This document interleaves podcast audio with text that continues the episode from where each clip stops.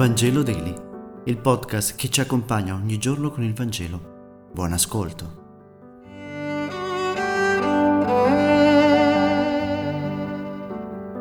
Martedì 9 maggio, lettura del Vangelo secondo Giovanni, capitolo 14, versetti 27 e 31.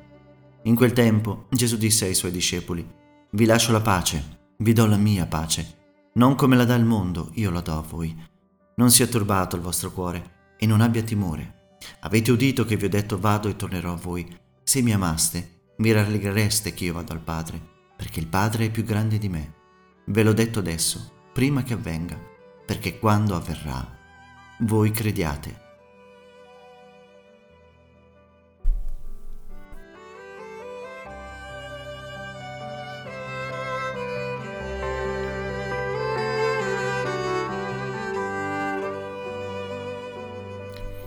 Stiamo leggendo, in questa seconda parte del tempo pasquale, il lungo discorso che Gesù, secondo Giovanni, pronuncia dopo l'ultima cena.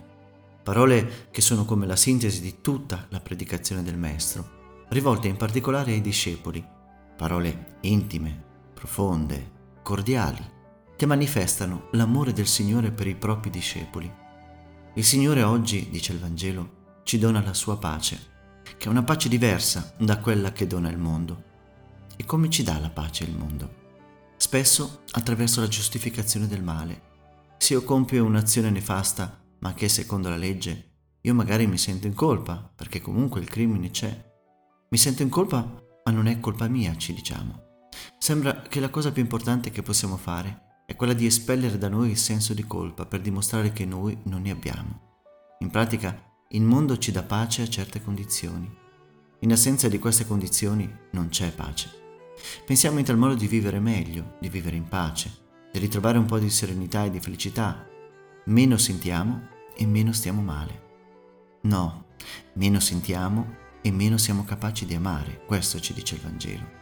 Meno siamo capaci di amare e più viviamo da indifferenti di fronte al male, soprattutto se di questo male noi siamo i fautori o i responsabili. Noi viviamo da maggiormente felici, viviamo da depressi, o come gente senza pace, sempre alla ricerca di qualcuno che sia responsabile del nostro male, ma non liberandoci mai da quel male. Ecco, Gesù non porta una pace così, porta una pace differente. È la pace di chi ti dice che c'è qualcosa di più importante di avere le condizioni favorevoli, e cioè sapere che anche con tutte le condizioni contro e tutte le avversità possibili, noi rimaniamo infinitamente amati e non siamo mai soli fino in fondo. Il dono della pace di Cristo è dono che ci porta al centro del sentire, dell'amare veramente. Anche se questo può portarci ad affrontare il mondo e alle sue ingiustizie. Insomma, è un dono che ci dà pace, ma che ci rende anche costruttori di questa pace per gli altri. Grazie per aver meditato insieme e se questo podcast ti è piaciuto, condividilo con i tuoi amici ed amiche. A domani.